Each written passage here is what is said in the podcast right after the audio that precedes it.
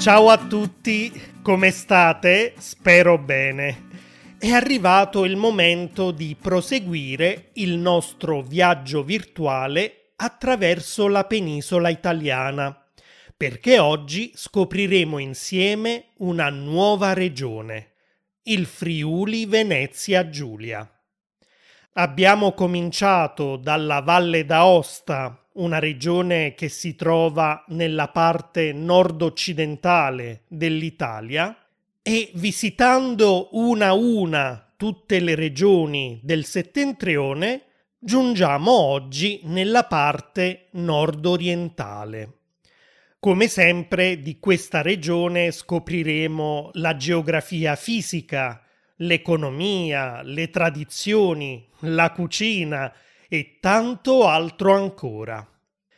Prima di vedere tutti questi aspetti, però, ricordate che sul mio sito italianglot.com troverete una trascrizione con la spiegazione dei vocaboli e delle espressioni più importanti e un foglio di lavoro con tantissimi esercizi che vi permetteranno di trarre il massimo dall'ascolto di questo episodio.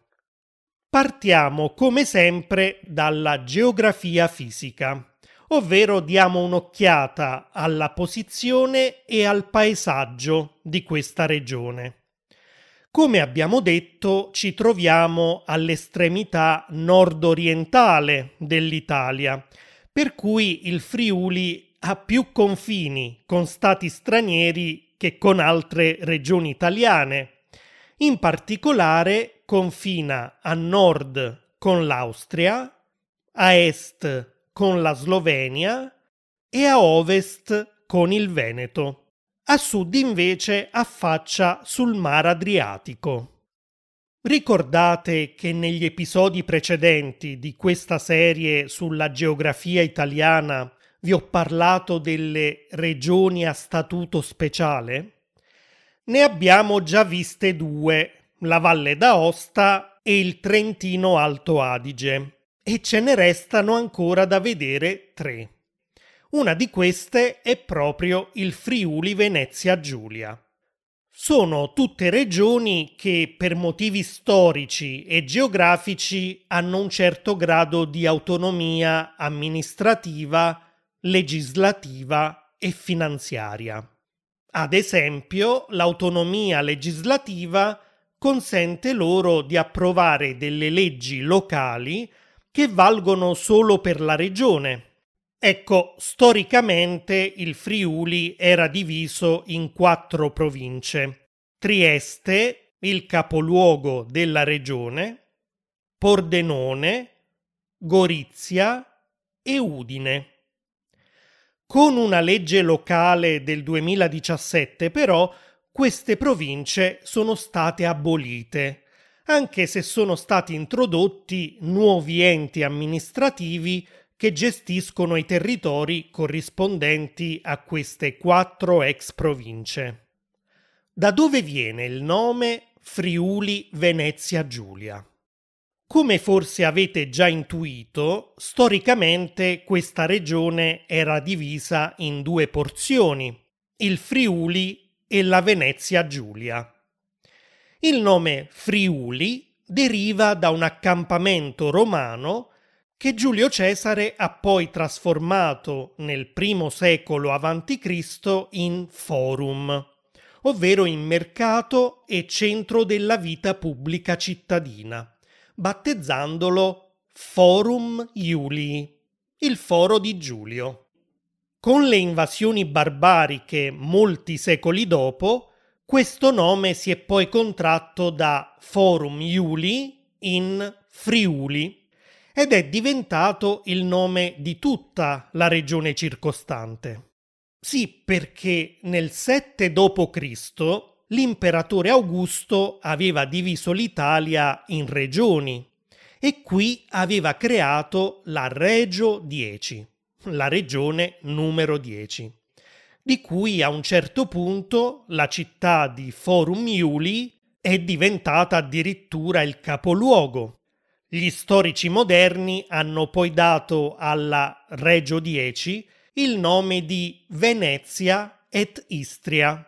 Venezia perché ancor prima dell'arrivo dei Romani ci viveva il popolo dei Veneti e Istria perché in queste zone viveva anche la tribù degli Istri.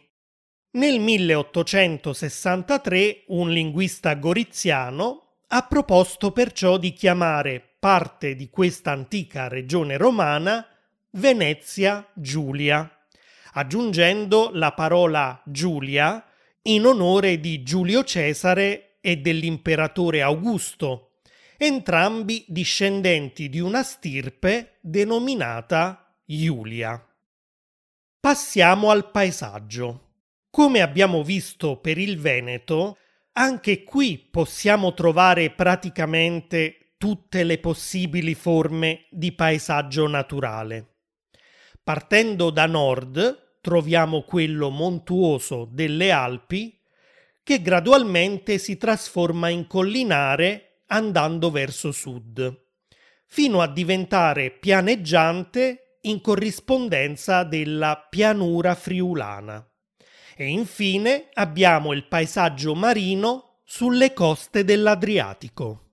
Tutta la parte settentrionale è dunque costituita da montagne e tra le catene montuose più importanti, anche qui, come in Veneto e in Trentino Alto Adige, abbiamo le Dolomiti.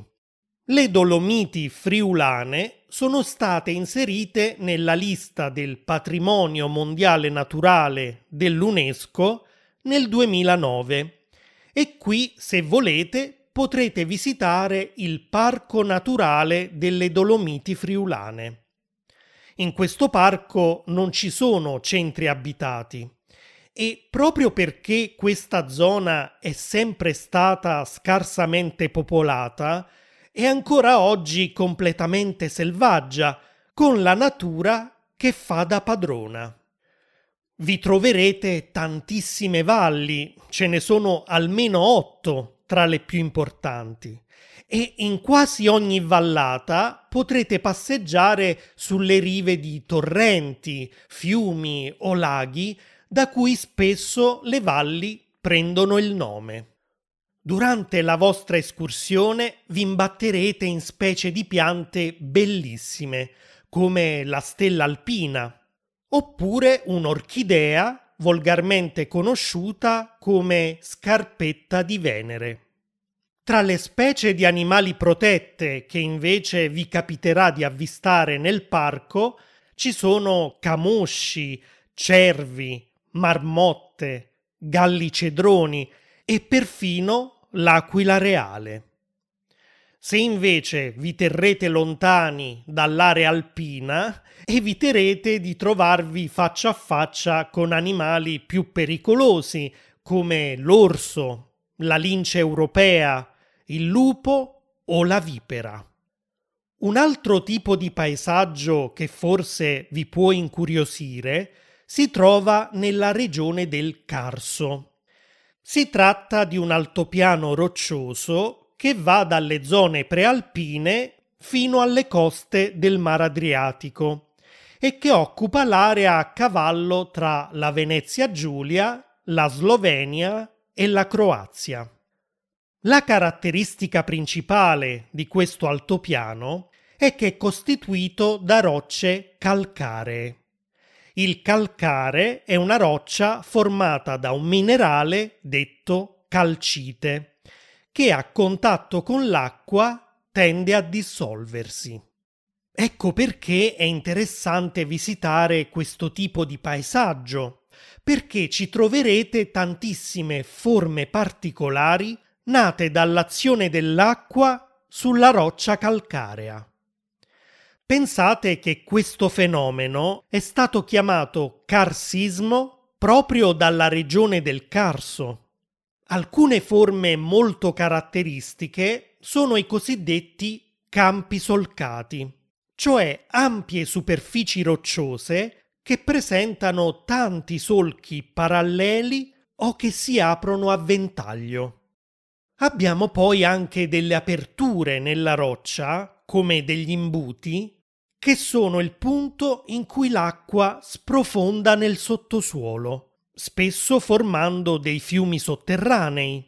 L'acqua sotterranea poi scava anche delle grotte. In Friuli ce ne sono diverse. Una delle più famose e belle da visitare è la Grotta Gigante, vicino Trieste, dove osserverete molti dei fenomeni carsici di cui vi ho parlato, nonché le meravigliose stalattiti e stalagmiti, altre forme tipiche del carsismo che nascono quando l'acqua gocciola dal soffitto roccioso di una grotta.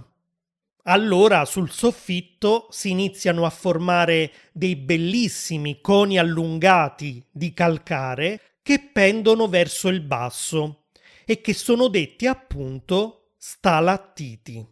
Quando all'interno della grotta soffia il vento, invece di proseguire verso il basso, cominciano a deviare dall'asse verticale e assumono delle forme molto strane, ma il più delle volte spettacolari. Le stalagmiti invece sono coni allungati che si formano a partire dal pavimento della grotta e vanno verso l'alto. Se visiterete la grotta gigante ne vedrete tantissime. Passiamo al clima. Come si può facilmente immaginare, a nord, sulle montagne, il clima è di tipo alpino, con inverni molto freddi ed estati fresche, mentre spostandoci verso le colline e la pianura, il clima diventa temperato e anche più umido. Sulla costa abbiamo invece un clima di tipo mediterraneo che pure è caratterizzato da temperature miti, soprattutto sul litorale di Trieste, dove si raggiungono molto raramente durante l'anno dei valori al di sotto dello zero.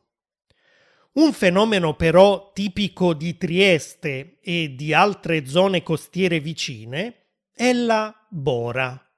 Si tratta di un vento proveniente da est e nord-est che soffia in modo molto intenso scendendo lungo le pareti inclinate di montagne, colline o altipiani. Nel golfo di Trieste, in inverno, può raggiungere la velocità di 35-40 metri al secondo e può durare per diversi giorni, causando danni e un forte moto ondoso in mare. Per quanto riguarda l'economia, fino alla metà del 1900, anche a causa delle guerre mondiali, il Friuli Venezia Giulia era una regione povera e soprattutto rurale, il che aveva avviato una serie di ondate migratorie verso le Americhe e altri paesi europei. Negli anni 90 invece c'è stato un vero boom economico grazie a una massiccia esportazione all'estero di prodotti friulani. Ancora oggi l'economia si basa soprattutto sull'esportazione, di cui gran parte avviene nel settore delle industrie meccaniche e delle industrie del mobile. Anche l'industria tessile è sempre stata molto sviluppata, già a partire dal 1700. In particolare nel 1800 si è affermata soprattutto l'industria della seta. Per quanto riguarda la produzione alimentare, invece, il Friuli è anche conosciuto in tutto il mondo per il famoso prosciutto di San Daniele. San Daniele del Friuli è proprio la località sede di numerosi prosciuttifici nei quali si produce l'omonimo prosciutto crudo DOP. L'agricoltura, che un tempo, come abbiamo visto, era quasi l'unica attività economica della regione, oggi non è più tra quelle principali, anche se si è molto evoluta dal punto di vista tecnologico e si è specializzata soprattutto nella viticoltura e nella produzione di frutta, verdure e mais. Passiamo al turismo, che non solo è uno degli elementi più importanti dell'economia friulana, ma è anche l'argomento che vi può interessare di più se deciderete di fare un viaggio in questa regione. Vediamo allora cosa potete visitare. Come abbiamo visto, il Friuli Venezia Giulia affaccia sul Mar Adriatico e la sua costa è divisa in due dalla foce del fiume Timavo, un fiume che nasce in Croazia e che è famoso per il fatto di scomparire al di sotto della roccia calcarea del Carso, diventando per ben 39 chilometri un fiume sotterraneo. Ecco, a est della foce del Timavo la costa è rocciosa.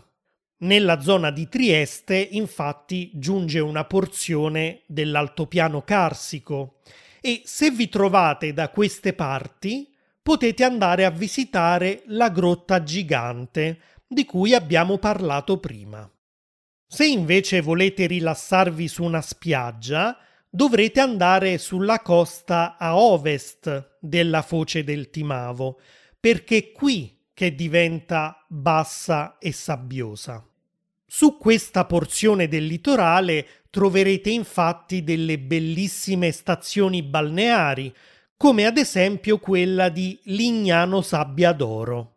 Nelle vicinanze si trova anche l'Acqua Splash, il primo parco acquatico aperto in Italia e il secondo in Europa.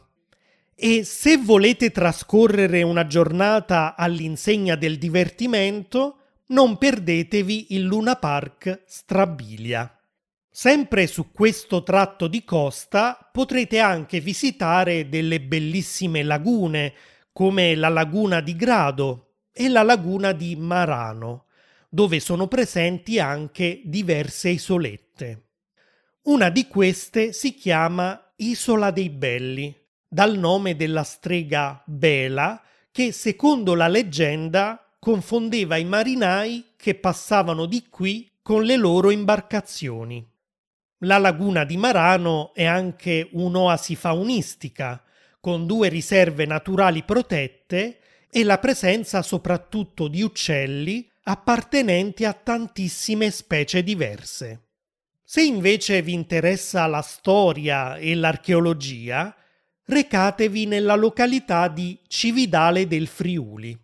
Ricordate la città fondata da Giulio Cesare col nome di Forum Iuli e da cui ha preso poi il nome tutta la regione? Beh, Cividale del Friuli sorge oggi proprio dove sorgeva questa antica città romana.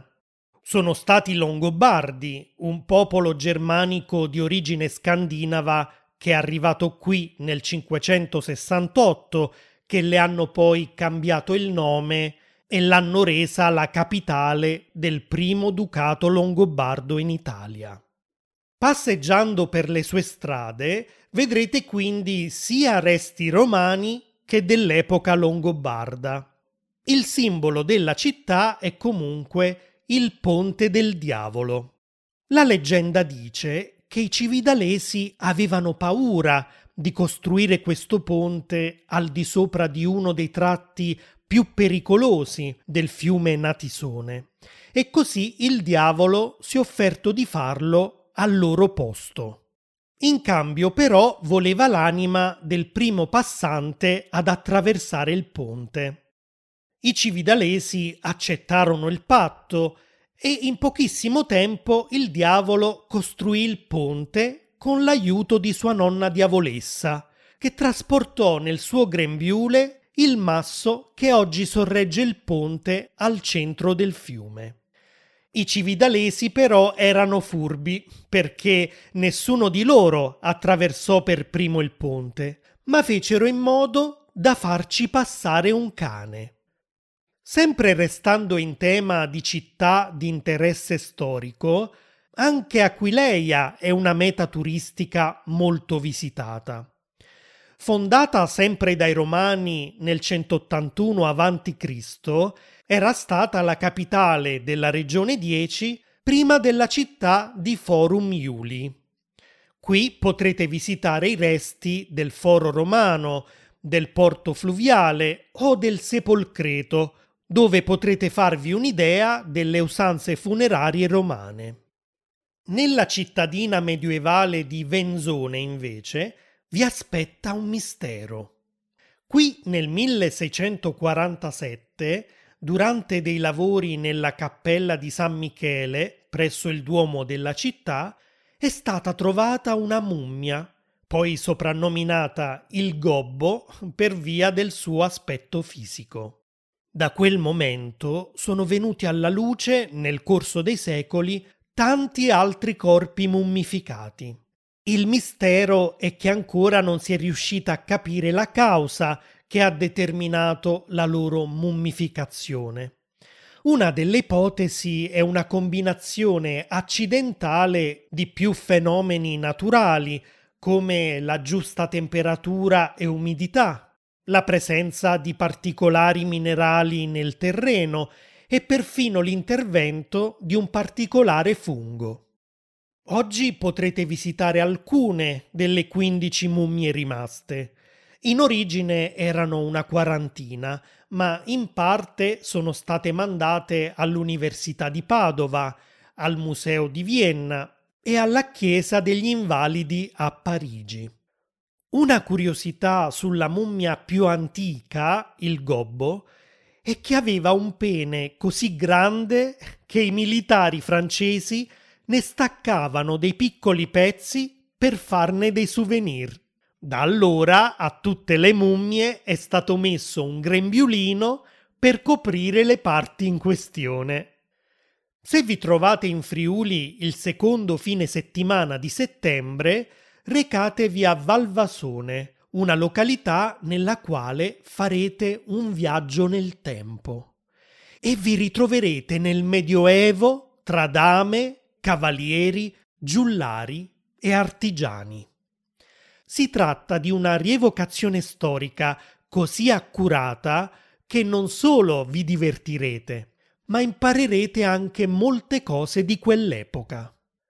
La prima domenica di settembre invece non perdetevi la Course Daimus, ovvero la corsa degli asini, una tradizione che si svolge nel paese di Fagagna, in provincia di Udine, dal 1891. Se invece volete prendervi cura del vostro benessere, dedicate una giornata al relax più totale in una delle varie terme della regione, come quella di Arta, nella quale sgorga acqua a una temperatura di 9 gradi centigradi. Questa fonte termale era conosciuta fin dai tempi degli antichi romani che nel 52 a.C. le hanno dato il nome di Fonte Pudia. Il termine Pudia viene dal latino aqua putens, ovvero acqua puzzolente. A parte l'odore poco gradevole dell'acqua, qui potrete comunque fare fangoterapia, aerosol e tante altre attività benefiche. Se siete golosi, invece, sono tantissime le feste o le sagre a cui potete partecipare, come la sagra del panzal, ovvero del pane giallo, una focaccia dolce a base di zucca, la festa del prosciutto o la sagra del vino, per nominarne solo alcune. E a proposito di cibo, un piatto tipico friulano è il frico, si tratta di una sorta di frittata a base di formaggio cotto in padella con burro o lardo, a cui si aggiungono patate e cipolle. Può essere morbido o croccante e si può mangiare come antipasto o come secondo piatto. Ricordate che nell'episodio sul Veneto vi ho raccontato che esiste un'eterna disputa tra Veneto e Friuli Venezia Giulia per la paternità del tiramisù. Secondo i veneti è un dolce nato nella loro regione, mentre per i friulani la sua invenzione è avvenuta in provincia di Gorizia negli anni 50. Nel 2017 il tiramisù è entrato ufficialmente nella lista dei prodotti agroalimentari tradizionali friulani. Il che non ha fatto piacere ai veneti che hanno minacciato un ricorso. Finirà mai questa guerra tra le due regioni? Staremo a vedere. Finiamo come sempre con la lingua. La lingua ufficiale è l'italiano, parlato da quasi tutti i friulani, ma esistono anche altre minoranze linguistiche.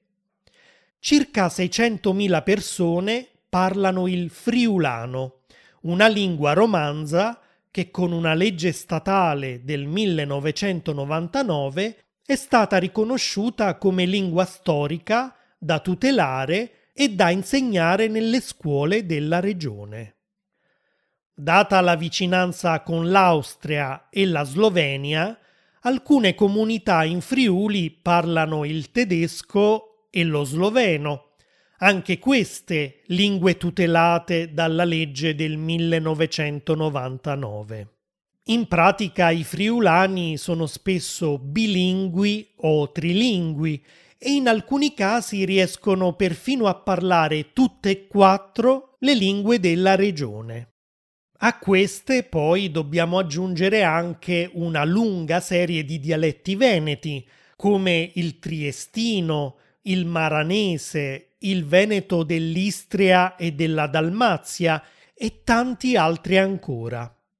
Come sempre cercherò di lasciare nelle note di questo episodio sul mio sito italianglot.com diversi video in cui sentirete persone del luogo parlare tutte queste lingue e dialetti. E voi siete mai stati in Friuli Venezia Giulia? Cosa vi è piaciuto di più e cosa avete fatto mentre eravate lì?